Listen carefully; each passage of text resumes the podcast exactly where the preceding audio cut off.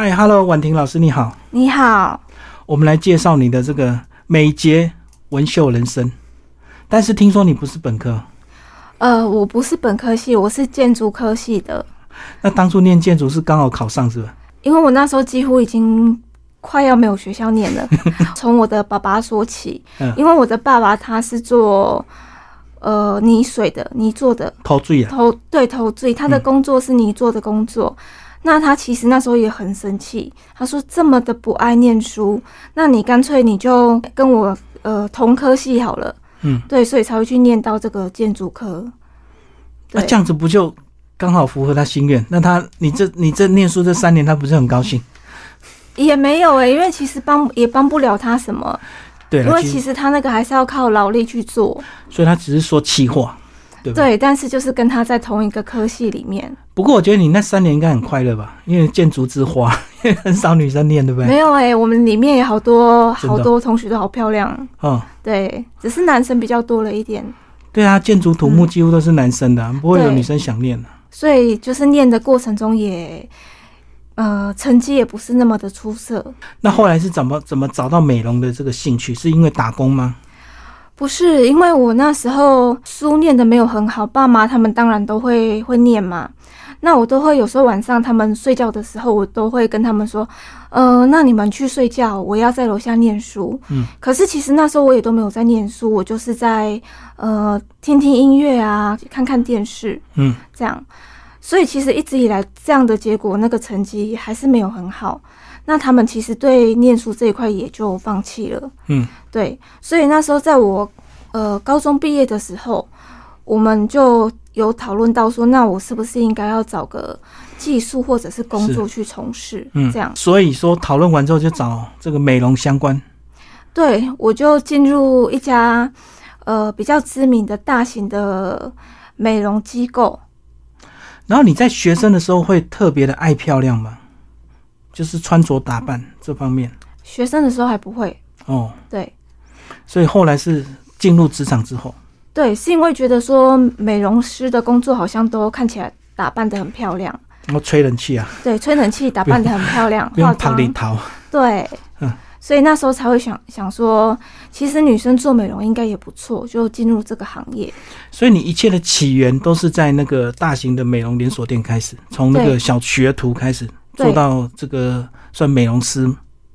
呃，因为我进入这个公司的时候，其实我只用了很短的时间，我就做的我的指定课还蛮多的。嗯那公司其实它当然也会要求销售啊这个部分。对，我销售这个部分那时候其实很年轻，可是其实做的也都还不错。嗯，好，做的不错，跟指定客人多，你觉得是什么原因？因为你爱跟客人聊天吗？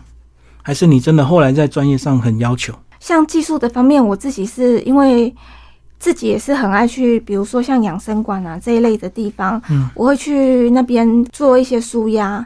那师傅其实我觉得师傅都很好诶、那时候师傅他们都会，就是可能每个人他传授个几招给我，然后哦、我就会把它运用融合成为自己的一个技术。所以我的技术是这样子去累积来的。你二十几岁就开始到处去输对，我就去晚上下班我就去很敢享受。那有点价钱呢。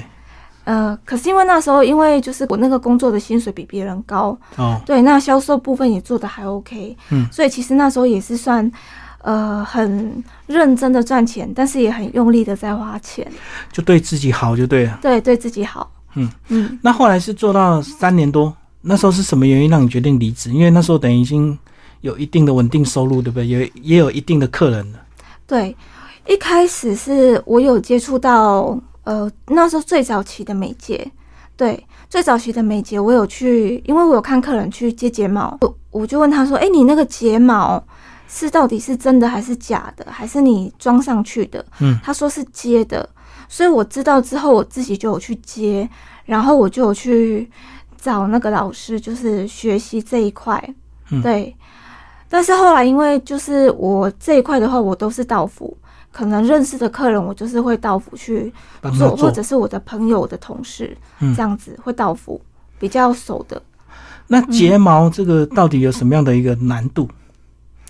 难度，它的难度其实应该说就是要有耐心，一根一根，它是一根一根的接上去，而且早期那时候的睫毛，它没有像现在就是，可能现在的美睫是看到它是一整排的排列，那我们只需要把它取毛夹起来就好。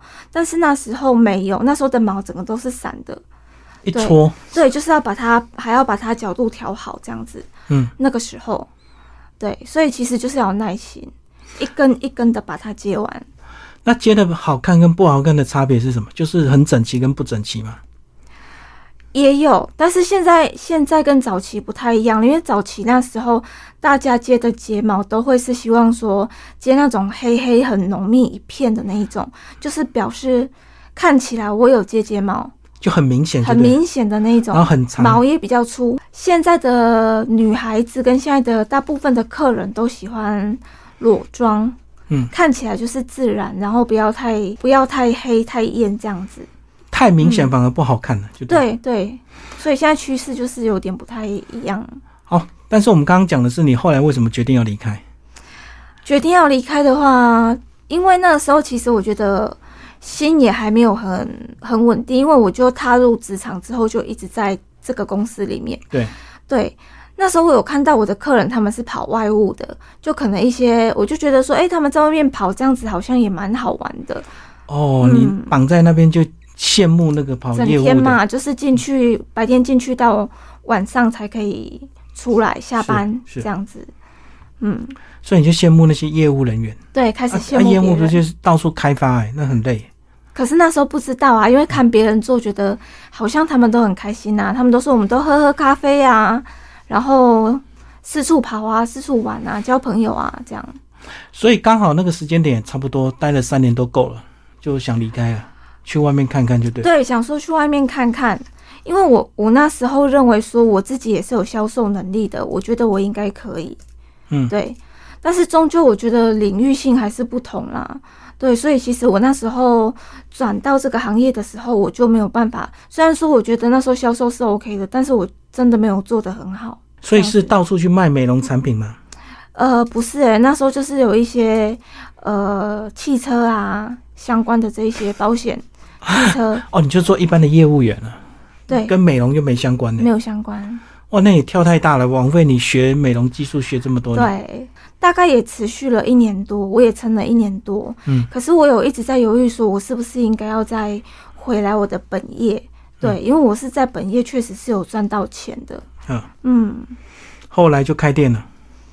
开店哦，开店那时候没有那么快诶，因为我开店的原因，其实我本来我应该说，我小的时候我我从来没有去，我爸爸他本身工作的能力就不错，嗯所以我没有去承担过我的呃家庭的责任啊、压力啊。是，我那时候也是小孩已经出生了，嗯嗯然后到有一次我的爸爸他呃去新竹的一个高山工作，那他的高山症还有高血压犯了。嗯我妈妈有一天晚上就打电话来，她就跟我讲说，呃，爸爸现在在那个山上，那因为他也讲不清楚他是他是在哪一个山，嗯，但是他现在人很不舒服，他的身体就是生病了，我们找不到他，嗯，对，所以那时候。我也不知道怎么去帮爸爸，因为其实我爸妈他是到四十多岁才生我，嗯。嗯，所以那时候我的心情会觉得说，因为我那一阵子都在台中工作啊，带小孩，所以我其实那一阵子对家里的状况还并没有很了解。我突然间觉得说，我的家里面怎么会变成这个样子？然后我怎么会让一个快七十岁的爸爸跑到这么就是山上去工作。对，嗯这么冷的天气，然后跑到山上去工作。可是我现在我找不到他，他也回不了家。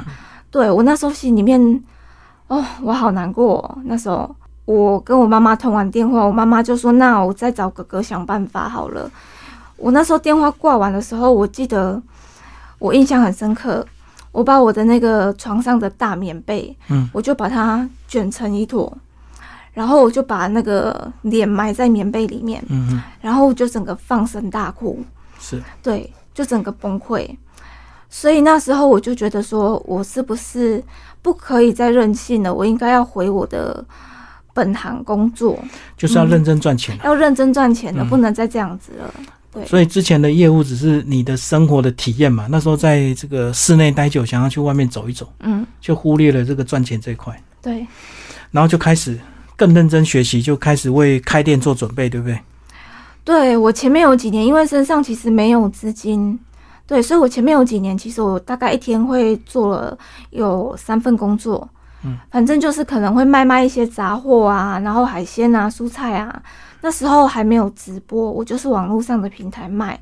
那早上可能包完货，我中午就去跑那个道服的，嗯，对，睫毛啊，然后纹绣这一块。道服美容，对道服的美容，可是因为道服的美容，它其实问题蛮还蛮多的。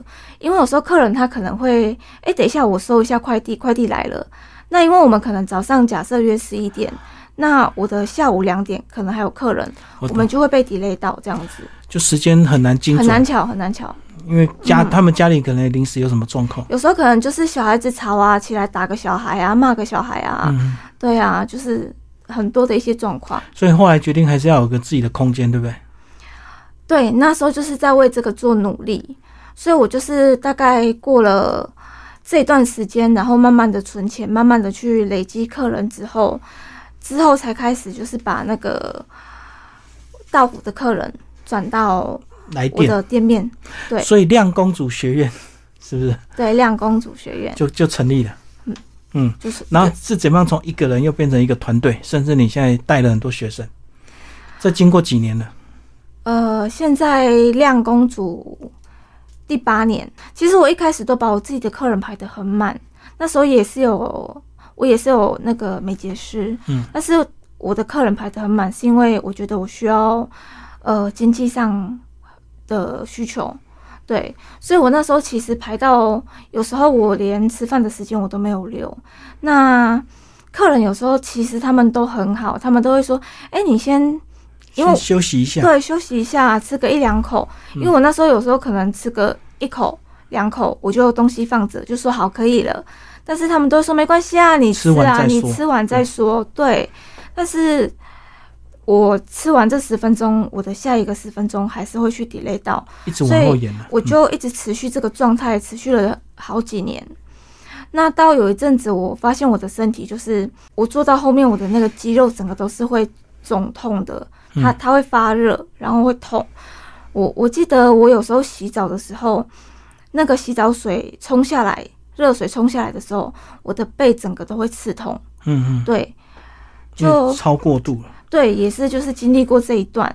那这样子，你在这个过度疲劳之下，你的手感跟技术是不是会变差？那时候其实也都是硬撑着，渐渐的就是状况比较好了。客人，我觉得说努力还是有成果啦，真的还好。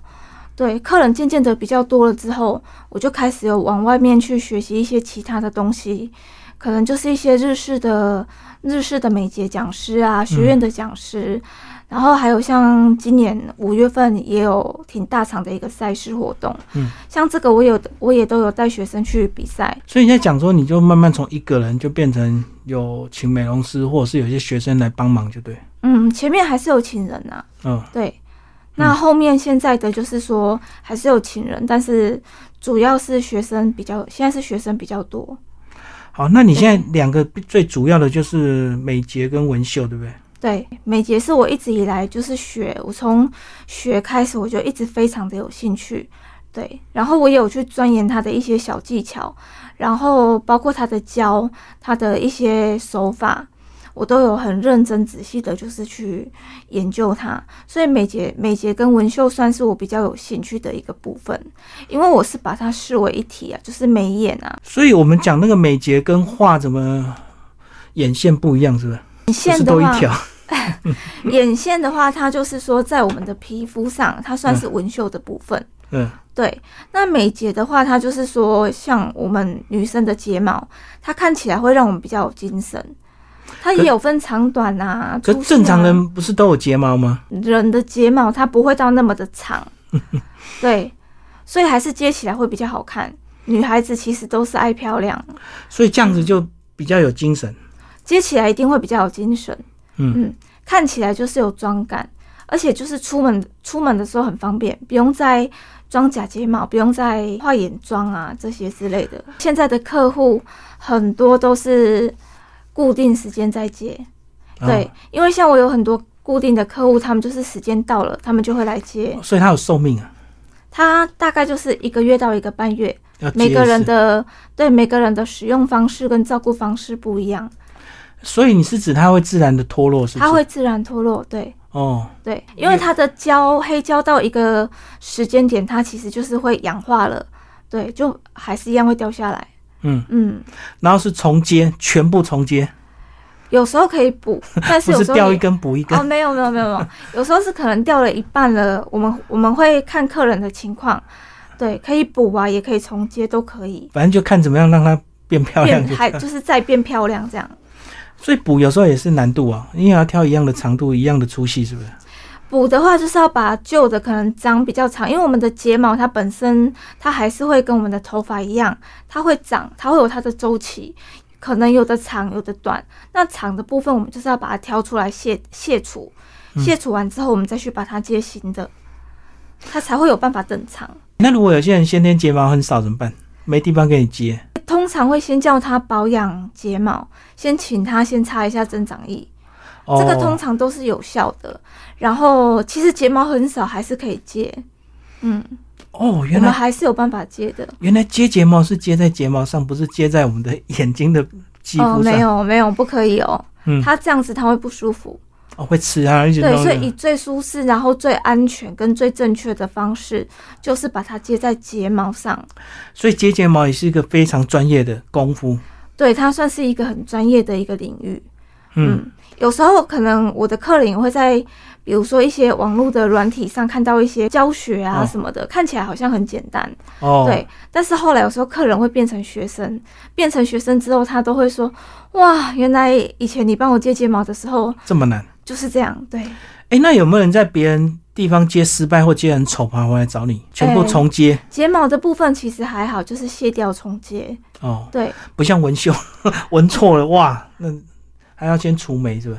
要先把它的颜色除掉。嗯，对，但是因为除几次，这个就是要看它本身的深度，还有它的颜色的里面的材质到底是什么，没有没有那么确定了。对，好，我们来讲眉毛、纹眉、纹绣。它的深度其实也也不能太深，嗯对，它就是要有一定的深度。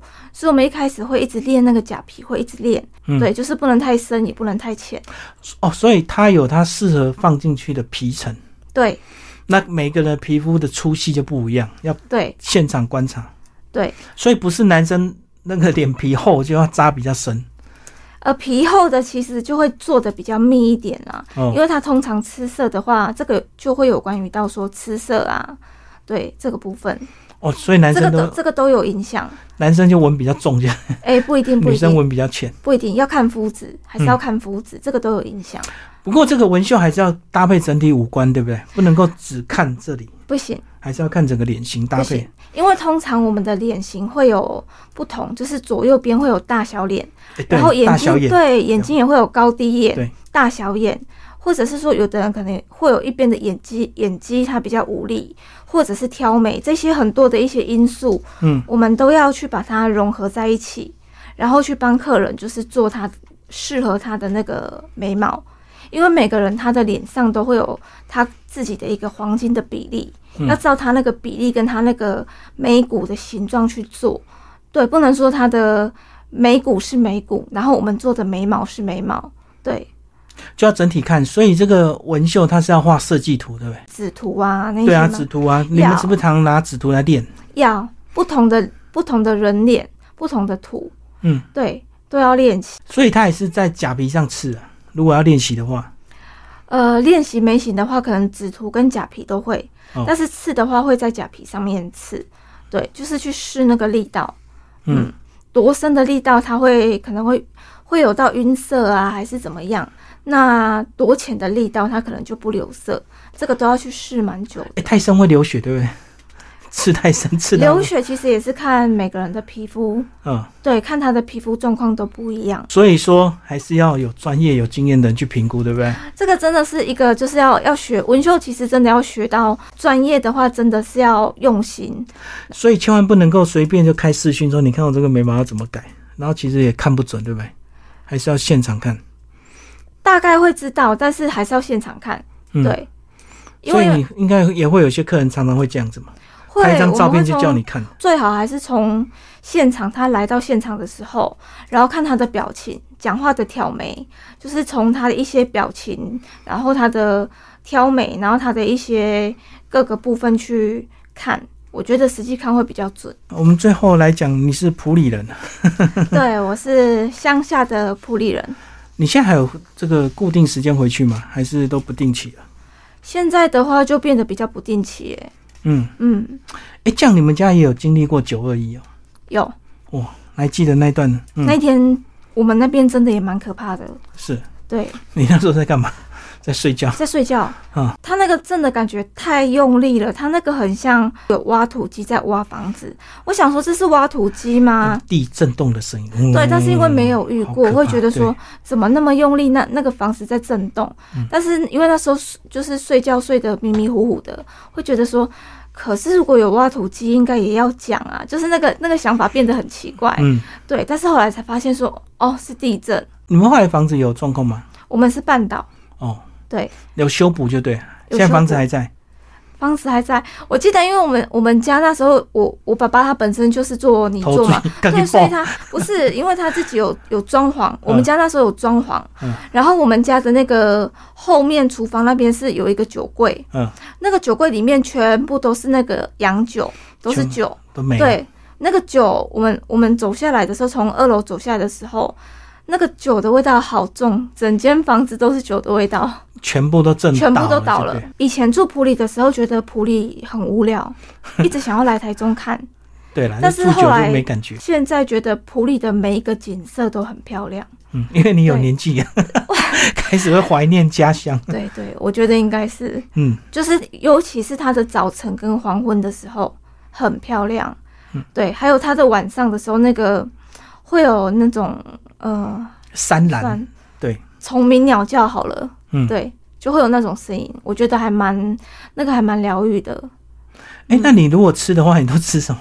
有没有什么你们在地美食？你知道每次去普里要吃那个利亚沟空麻吧，奥利亚沟还有。吃到最后人家说不要吃那个，真的当地有一些更有名，因为他说有太观光化了这样。但是其实因为我离开普里也大概快二十年了，嗯，所以我普里的小吃我倒是真的已经新的都不知道啦，但是一定有一些旧的。旧，的，就像那个什么呃鹅阿珍，嗯，对，有一间鹅阿珍很好吃。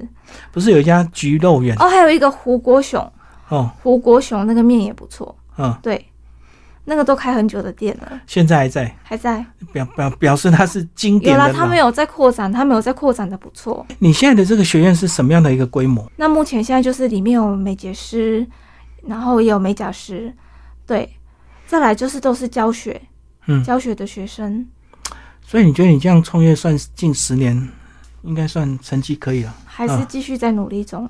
甚至现在还有一些学生可以常常带来比赛嘛，对不对？学生对我学生，我都会鼓励他们比赛，因为其实我觉得很多我们这个行业就是会来从事这个行业的，其实大家都各有很多辛苦的故事。其实我不喜欢有的学生他来，他是被老师带一半，然后就好了，结业了，你你可能练完了，再来就是自己练习。但是其实我不喜欢这样子，因为我觉得说。把学生就是中途就是把他这样，他的技术可能还没有很成熟，那就让他自己去跑市场。他这样子他会变成是一个销价竞争，那这样子会影响到那个整个市场的一个价格，哦所以我们也会变得价格很混乱，很难做这样。对，因为他只有学一半嘛，所以他价钱只能 开人家一半就对对。对，所以我都觉得说，有时候带学，其实到后来在带学生的时候，我都觉得说，他们从来的时候一张白纸完全不会，那到后面的客人可以接受他，甚至夸奖他，是，到指定他，到他们这个时候，我都觉得自己心里面其实会很开心呢、所以你还是希望他们学整套了哈。对，还是要把它学的专精一点。嗯嗯，好，谢谢婉婷老师为我们介绍她的这个美容事业，谢谢。谢谢。